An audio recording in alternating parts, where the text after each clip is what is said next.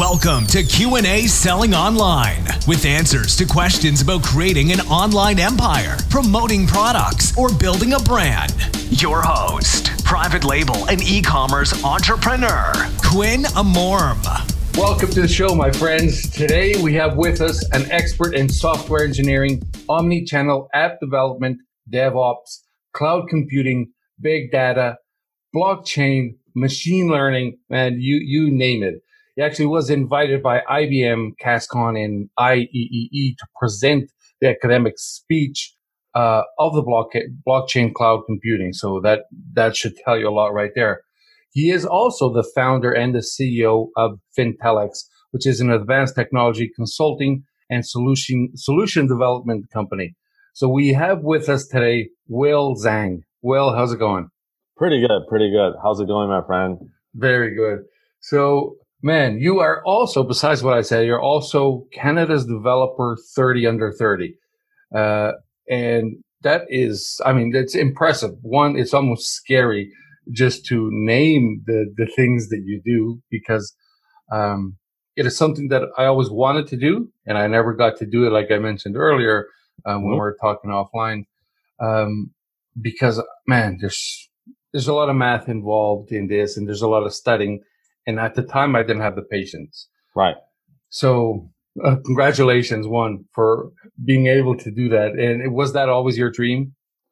Uh, to be honest, uh, it didn't really got to me until much later stage in my career.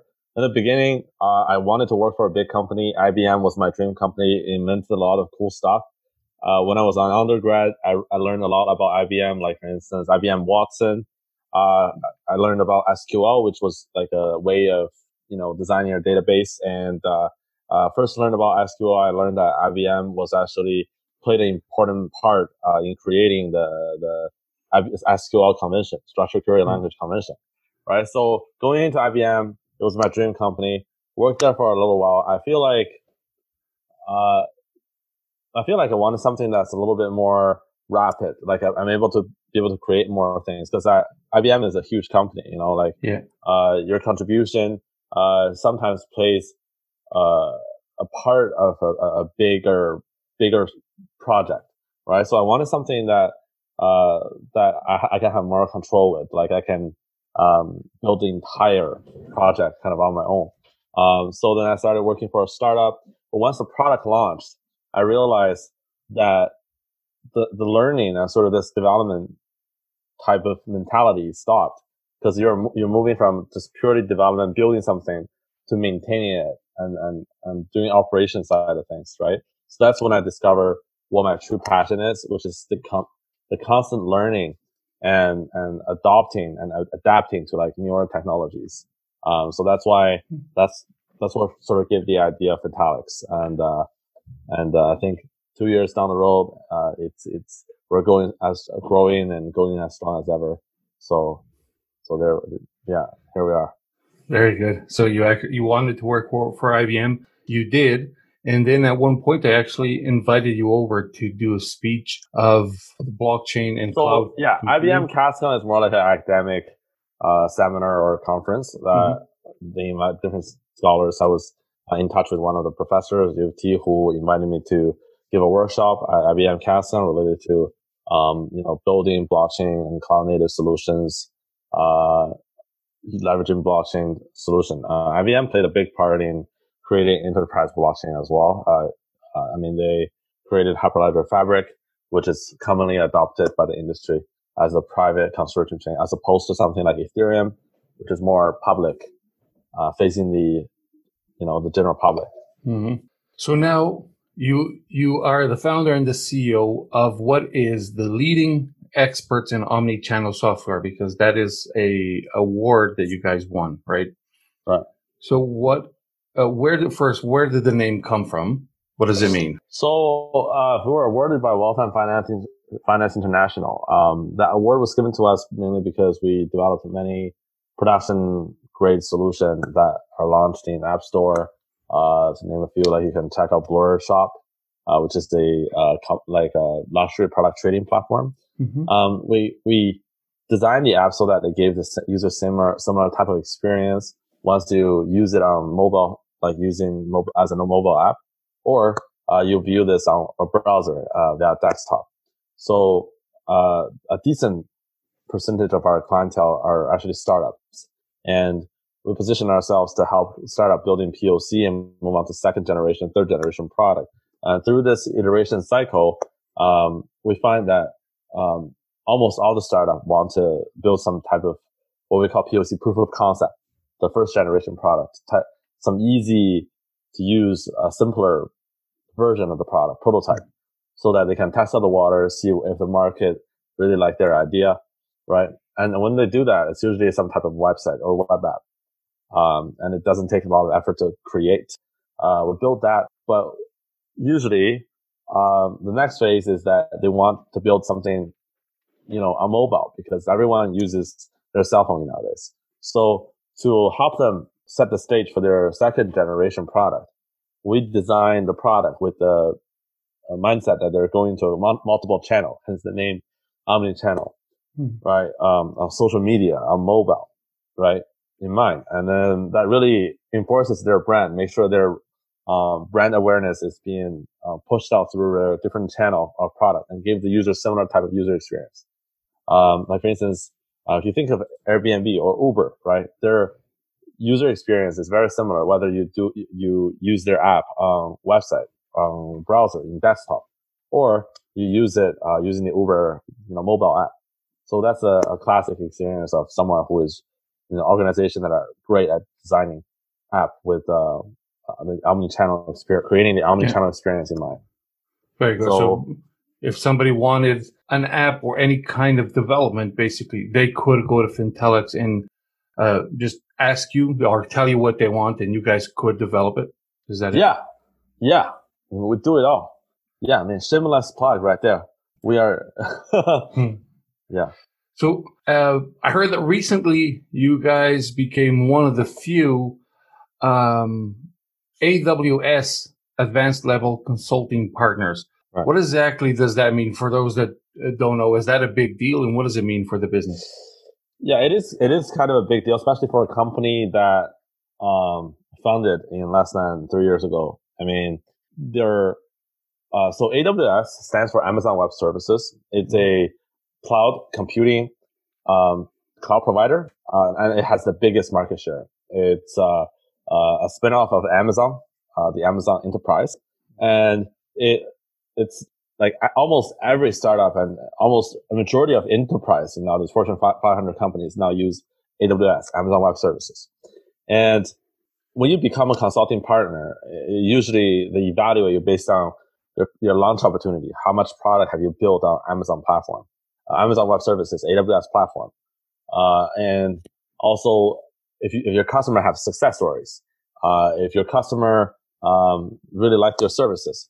So they evaluate all these criteria and then they decide whether or not they, they gave you or award you the designation uh, to become a, a, a, advanced level consulting partner. And it's pretty rare uh, to become an advanced level consulting partner, especially in the Canadian scene, because uh, um, you know Canada has a relatively smaller market size, and also mm-hmm. uh, and just in general, becoming an advanced level consulting partner is, is quite difficult because you need to launch quite a few uh, successful products and, and, and your team need to have a decent amount of competency. There needs to be qualified professionals with, with proper certifications certified by Amazon. Uh, so I think it is a major co- accomplishment to sort of put things in perspective. Um, have you ever heard of KPMG? No, I don't think Yeah, so. so KPMG, PwC, those big consulting firms, are advanced level AWS, uh, you know, AWS advanced level consulting partner. Even though that they're pretty big in the auditing and financial sector, but the, just, that just sort of speaks for the kind of the kind of level of of uh, difficulty and, and, and legitimacy when it comes down to AWS advanced level consulting partner. It's it it speaks uh, quite a lot of volume when it comes down to you know cloud computing as a whole. Mm-hmm. Yeah. Have you done any work on uh, on the Amazon platform itself, like developing tools for Amazon sellers and anything that connects through, uh, to Amazon through API? Right. So we we we built a lot of these products uh, for e-commerce, yeah. but uh, we haven't really uh, directly hook it up to the Amazon, uh, you know, the Amazon e-commerce shop yet, but it's primarily uh, when it comes down to cloud computing, there's three different types of services. There's infrastructure, which is you know hosting and and de- designing for mm-hmm. scalability, uh, and um, there's also platform as a service and software as a service. So um, it's not just really Amazon, the yeah. the e-commerce ecosystem, or more so, how do you develop a more generic software ap- application or software products and host it on Amazon Web Service, which is a which is technically think of it as a machine provider. So, how were you able? You said it was two, well, around two to three years that uh, that you've been doing it for for your own company.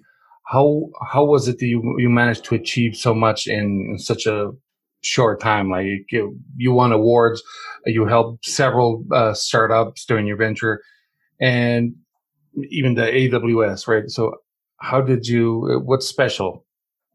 So, so I think it has a lot to do with your passion and drive. Like if you really like I, for me, for instance, I really enjoy what I'm doing. So I work as many as like 80 hours weeks, right? Uh, mm-hmm. during the day, I would, you know, enter into some full-time engagement, uh, consulting or building product for clients. And then at night, I would have like discussion meetings with the team members and, and also working on like networking and, uh, working on growing the business. So, um, it, it's really, uh, if you're willing to learn and if you're eager to adapt to the changes, there's a lot of opportunities. And I think that goes, goes, you know, for every industry.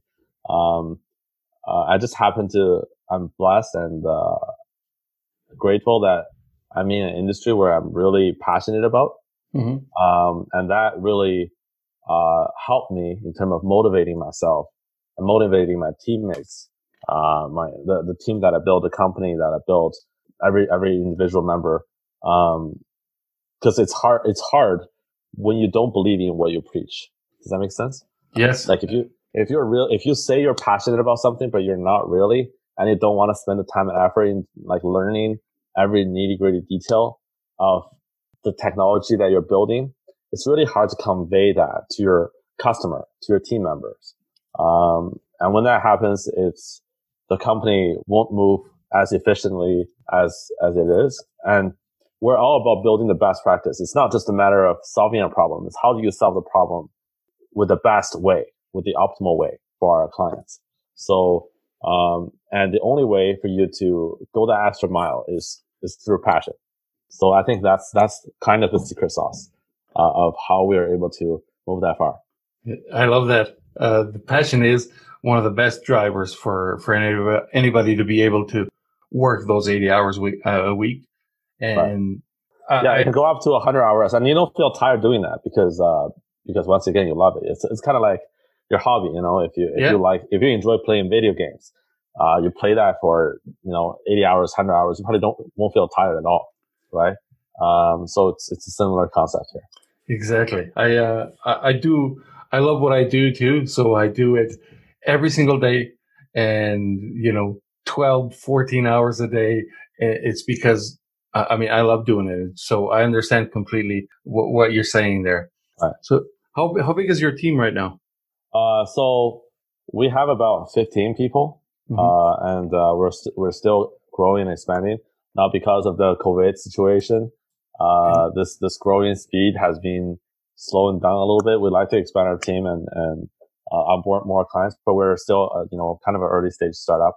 Uh, and we have roughly about 20 people if you include the people who are uh, working worldwide. So in, in your people in Toronto office. Yeah. And, and you're in Toronto, like you just said, uh, Toronto office. Why not Silicon Valley? Is that is that a dream still? Is that a possibility, or you don't care about it? Yeah, I mean we're looking to expand to US next year, but why Toronto? Because I, you know, grew up in Ontario. I grew up in uh, in Barrie, uh, mm-hmm. It's a small town just in north of Toronto, and uh, Toronto just it seems like the most viable place to kick off your dream, kind of in the tech industry. Uh, and it's not it's not exactly like Silicon Valley in a sense that it's not purely focused on technology. There's it's also a center of finance, right? So um, when I founded the company, I thought of the name. What do I like? I like finance. I like technology and I like to work to work with smart people. So finance, technology, intellects, Intellex, right? So yeah. that, that's what really gave the inspiration for the company name. But, uh, I think Toronto just got so much potential and, uh, I believe it's going to be, you know, the Canada's version of Silicon Valley and, and also has something that Silicon Valley doesn't really, doesn't really have as much. It's more like the kind of like if you think about Toronto, it's not just the, the Silicon, the San Francisco of, of, of, of Canada, but also the New York City of Canada, mm-hmm. right? It's also the center of finance, right? So it's where a lot of things happen, a lot of opportunities happen. And obviously it's not like there's definitely more opportunities in the US because the market size is just bigger. But, uh, in terms of, uh, starting something in Canada, Toronto is definitely a great place. Definitely, and and since now everything is depending on the uh, online world, right? You can be anywhere, and you can be serving a customer anywhere in the world. So, correct. Um, so you, um, you know, you're you're passionate about uh, cloud native and cloud agnostic solutions. Mm-hmm. What exactly are these? So there are multiple cloud providers. We just talked about one of them, um, and it's it's provided by Amazon. It's called mm-hmm. Amazon Web Service, AWS. There's also another cloud provider called Microsoft Azure. Have you heard of a company named uh, called Microsoft? yeah, vaguely, yes. Yeah, vaguely, yeah, somewhat, yeah. No, no, no. Microsoft Azure is a, one of the biggest uh, cloud providers in the market, and so does Google Cloud Platform, which is, you know, supported by Google.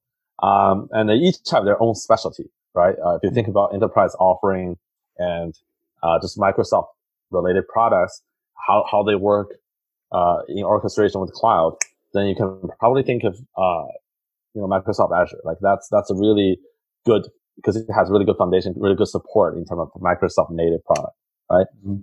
If you think about data, machine learning type of service, you can probably think of Google Cloud Platform because they have, uh, really solid, you know, product and solution offering, uh, for data analytics, um, for, for big data and also for machine learning. But if you want to want something that's more uh, complete in terms of the overall completeness of the ecosystem and market dominance, know, you're thinking of, and reliability. You're thinking of AWS, right? So mm-hmm. each of them has their own strength and weaknesses and their specialties. And depending on your business use case, you don't really necessarily select the best cloud. You select the cloud provider that is for you. Uh, and, and you develop product and offerings and solutions based on that cloud provider leveraging their own, you know, service and offering. So that's called cloud native. So if I'm a, a data analytic company and I build my product on Google Cloud Platform, right? I can leverage a lot of their data analytic capabilities and uh, data ingestion, data engineering capabilities. And, uh, but that only, that, that type of capability only exists in Google Cloud Platform, right? If I migrate that to Amazon Web Service, I need a lot of re-engineering, a lot of thinking right? So, so the flip side of building something that's cloud native and leverage a cloud platform's capability to the fullest is you become dependent onto that platform and hence give birth to the idea of being cloud agnostic, meaning that you're able to lift and shift your product onto any other cloud platform, cloud platform. Mm-hmm. So if you build a cloud agnostic product, you build it on top of Amazon and mm-hmm. one day you decided that perhaps you want to test out the water with other cloud provider. You can easily do that you can simply migrate that onto another cloud platform. And this type of lift and shift approach is really fascinating and it's very empowering in terms of giving you flexibility for your business. Yeah. Right. And also, uh, you're adopting a lot of the sort of the open source framework, open source technology. So, uh, in terms of attracting technical talent who really believe in open source practice, there's also a lot of potential here. So obviously, as you can probably already tell, cloud native and cloud agnostic each have their own strengths and weaknesses and their own unique use cases. Um, and, and it's just fascinating. I'm really interested in, uh, kind of comparing those two and, and sometimes you can design a product that is both cloud native and cloud agnostic. Does that make sense? So for instance, let's say an open source service like Kubernetes. There's something called Kubernetes, which is something that's used to uh, orchestrate containers each cloud provider have their own version of that service, have their own version of Kubernetes. Amazon has something called EKS, Elastic Kubernetes Services uh, service, and mm-hmm. Azure has something called AKS, Azure Kubernetes Service. And Google has GKE, Google Kubernetes Engine. Now, all of them have their own cloud native version of fully managed Kubernetes service. But if you design your product based on containerization and Kubernetes, you can easily transfer the Kubernetes from one platform, platform to the net, to the other one. Even though there's a bit of learning curve in terms of learning what's the, what's the, what's their platform's UI look like, but the, the learning curve is not that steep, right? So there you are able to develop something that is both cloud native and cloud agnostic. But in order to do that, you have to understand every platform's strength and weaknesses and understand their product offering and also have some background with cloud agnostic solution design. So one of the things I want to know, since uh, you're in it, there's a lot of people out there that are afraid of. You mentioned machine learning, AI, eh, you know, because of movies, and you see the end of the world is right. uh, like RoboCop or whatever. What do you think about it? Do do you worry about machine learning or AI, or because you're in that world, you have zero worries? So, uh, I mean, there's a foundation called OpenAI that specifically deal with this type of ethical AI mm-hmm. Um, type of discussion. Um, so it's it, it was funded uh, by Elon Musk and a group of other uh, professionals, um, and um, their goal is to develop artificial intelligence and build AI related products mm-hmm. uh, to serve human, right? So it's definitely an initiative and something that people always have in mind when it comes down to use leveraging machine learning or artificial intelligence uh, when, it, when they create product offering.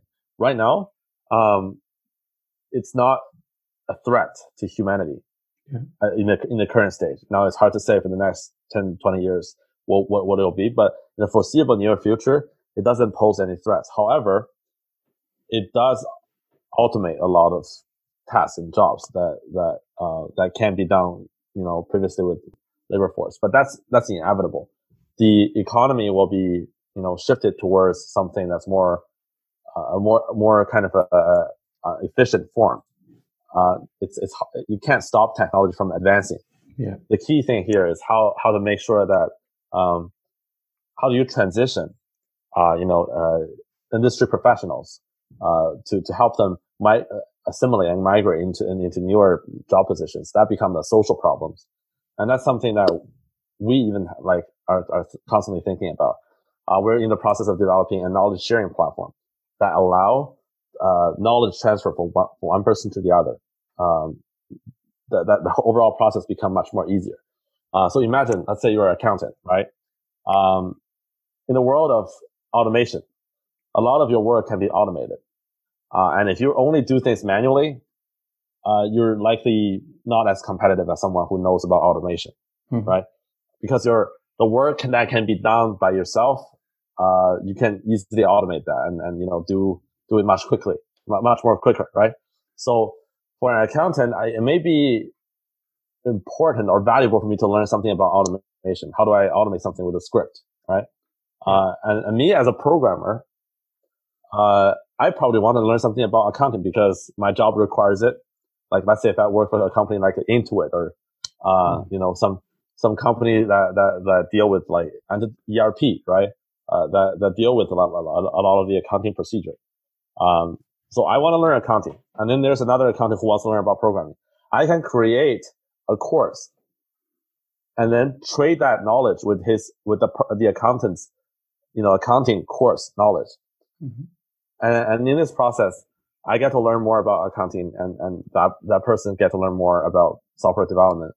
And um, I think this type of sort of knowledge swap and, and adapting to new environment, uh, th- this type of technology or this type of way of thinking will become more popular as automation kicks in, as you know, the machine learning, the, the artificial intelligence become more um, massively adopted in the market. Okay. Uh, so yes, I think there's definitely threat in the sense that you can't expect yourself to do repetitive jobs, manual jobs, uh, throughout your entire career but there's also a lot of opportunities um, for you to um, adapt to new environment and you know capture capitalize the uh, the the technology advancement. If that makes sense. It does. So listen, one of the things I want to know, for example, as as a consumer, I was not too long ago, uh, over the last few weeks, looking at two tools, basically two software uh, providers or software, I guess, software as a service, I suppose. And both companies wanted my business, and both said they were AI based companies. But company A would say that company B is not AI, and company B would say the same thing about the other one. Right. How can a normal person that like me that doesn't know anything about coding, how can I tell if it is an AI or if it's just if then statements? Uh, most of the companies out there um, are using AI for data science or process automation. Mm-hmm. Um, not to say that this is not a practice or a domain in artificial intelligence, but AI is definitely much more. But um, so far, like the most realistic use case of AI is machine learning. Is the is you is to use historical data uh, to sort of uh, train models and and and create something called predictive analytics to sort of uh, predict something that could happen given uh, a particular scenario.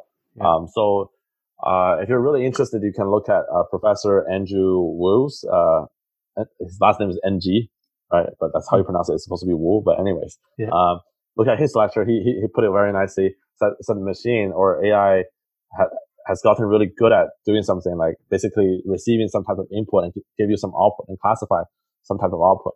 The machines are have gotten really good at that. So that's that's that's the type of AI that you know what market or what startups commonly refer themselves to. Like if they if they say uh, I'm, I'm offering some AI product, that doesn't necessarily mean that um, that they have something they have a, like a robot on the other end that mm-hmm. can that can that can you know behave like a human.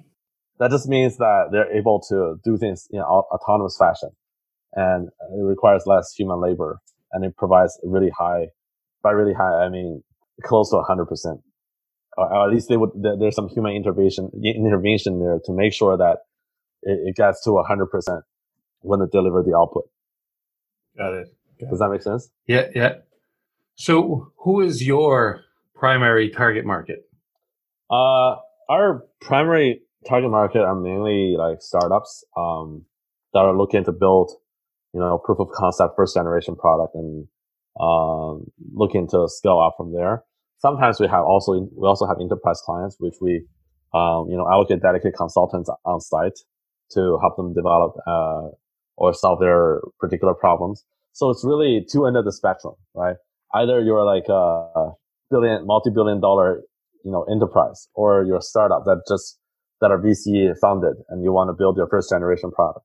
Those those two spectrum. Rarely do we see a traditional industry um, that has decent amount of revenue um, come to us and ask us to, you know, design a customized solution for them. Um, but I think that, that may change, but so far that's what we, what we observed in the market. All right. And now one of the things that goes through, through my head is, for example, you, you are in Canada and your team is in Canada, right? So, I mean, I know how good you guys are, but for the person that doesn't know, often there's solutions like overseas that you know if you want to hire somebody for four or five bucks an hour there's such right. thing right not, i'm not saying that yeah. I, I, recommend it no so, no i rec- I, I would i would recommend that yeah if you if you know like if you would if you trust someone who would you know build something for you four or five bucks uh, and there are tons of vendors out there that do that mm-hmm. i recommend you go with it you know like you're willing to take the risk then you should at least uh, test out the water. But there are people, there are a lot of our clients who've been through that route and realize that it's not for them. Uh, they came to us and asked us to design something that's more robust, and they're uh, they're in for the kind of, kind of like the the cut call it the customer experience, or they they're here because they believe that because we're passionate, we're competent, um, what what we build what, and what we build is more is more reliable. And at the end, they they realize what they're what they envision in mind is actually true. So, um, so yeah, very good. That's, that's I actually, well, I actually so had somebody here very, on this. Yeah, that's a very interesting, uh, you know, uh, discussion conversation because uh, you know um, people who work who provide that type of type of outsourcing services, uh, namely eh, like you know a lot, a lot of development shops in India. Um, they do they, they work with a lot of you know traditional technical stack, like for instance um, WordPress, or they build really nice um, website using HTML template. Mm-hmm. Um, and, and they charge charge really uh, really low price compared to North America. Um, but that usually isn't our target market or, target clientele. We're looking to adopt best practice. We're looking to become sort of the market thought leaders um, and developing the best practice uh, in the industry, as opposed to uh, leveraging some of the traditional stack and use te- something like a template. Um, there are a lot of businesses and a lot of use cases where you can do that, but uh, that goes against the kind of our vision and and our target market uh, mm-hmm. who are looking to innovate and looking to you know uh, create a com- a competitive software solution. Um, yeah, so so that's that's what I would have to say to that. All right, I actually have um, one of the cases that uh, one of the guys he was on this podcast. I interviewed him, and he told a story of how he had one of those companies develop a tool for him and he paid for it and they actually they did develop it but they never gave it to him what? so he, he ended up paying for the development but he didn't receive the delivery. And they did build it but i guess somebody else kept it. So how does that make sense? That's so bizarre. So they didn't he didn't receive the source code nothing? Yeah exactly. He didn't oh, receive wow. anything but they because he was uh, i guess he didn't know how how things work, right? And they nothing was under his account or anything; it was just being developed, and then uh, that's what it was. He didn't get anything back. Yeah. So another thing, another advantage of hiring a local team or working with uh, teams that are local is that uh, if you don't, if, if you do that, you get sued. right. So there's the legal protection, and it's harder to to I guess go after the people who are uh, uh, kind of offshore. Yeah, so that they don't have anything for you to, to sue, right? There, there is no company, there is nothing to grab onto. So you need a bit, a bit of security if you're developing something serious. I mean, get a serious team. Uh, so there you go. It's, it's, hit or miss. Yeah, hit or miss. You know, you, you, toss something there, you may it may it may land in a big jar, or, some, or sometimes it may just fall on the ground. You know. So, Will, how do you go in? How do you drive customers now to uh? Do, do you do you run ads? Do you use um, LinkedIn? Or yeah, I mean, we we use LinkedIn a lot. We try to push out content. Uh, sometimes write a Medium article, or um, sometimes create uh, you know podcasts like this, or or videos where we talk about technology and what are the technology trends. And uh, sometimes we invite guests to our to our own like kind of uh, interview and, and discussion uh, videos, and we don't really do much uh, digital advertisement yet.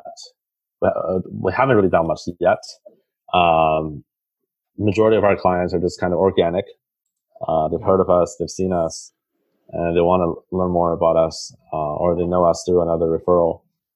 But that's definitely something that we are looking to do next. And also uh, it's something that we have in the back of our mind because because um, aside from the consulting practice, we're also sort of a product team. We incubate some of our own products and uh, our develop our own solutions on the side from time to time. Uh, like thirty percent of our business line come from de- developing and incubating our own product, and seventy percent obviously come from the consulting practice and developing products and solutions for our clients.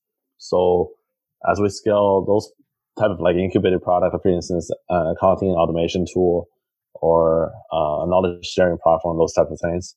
How do we scale those and make sure we reach out to more people? That definitely relies on, um, uh, you know, digital marketing and, and social media advertisement, etc. Well, you know, uh, I mentioned earlier, one of the things I always wanted to do was to become a developer or programmer and one of the reasons was because I wanted to be able to, if I'm doing something and I find a task that I do often, I wanted to be able to automate my own tasks, right? Just build something for myself.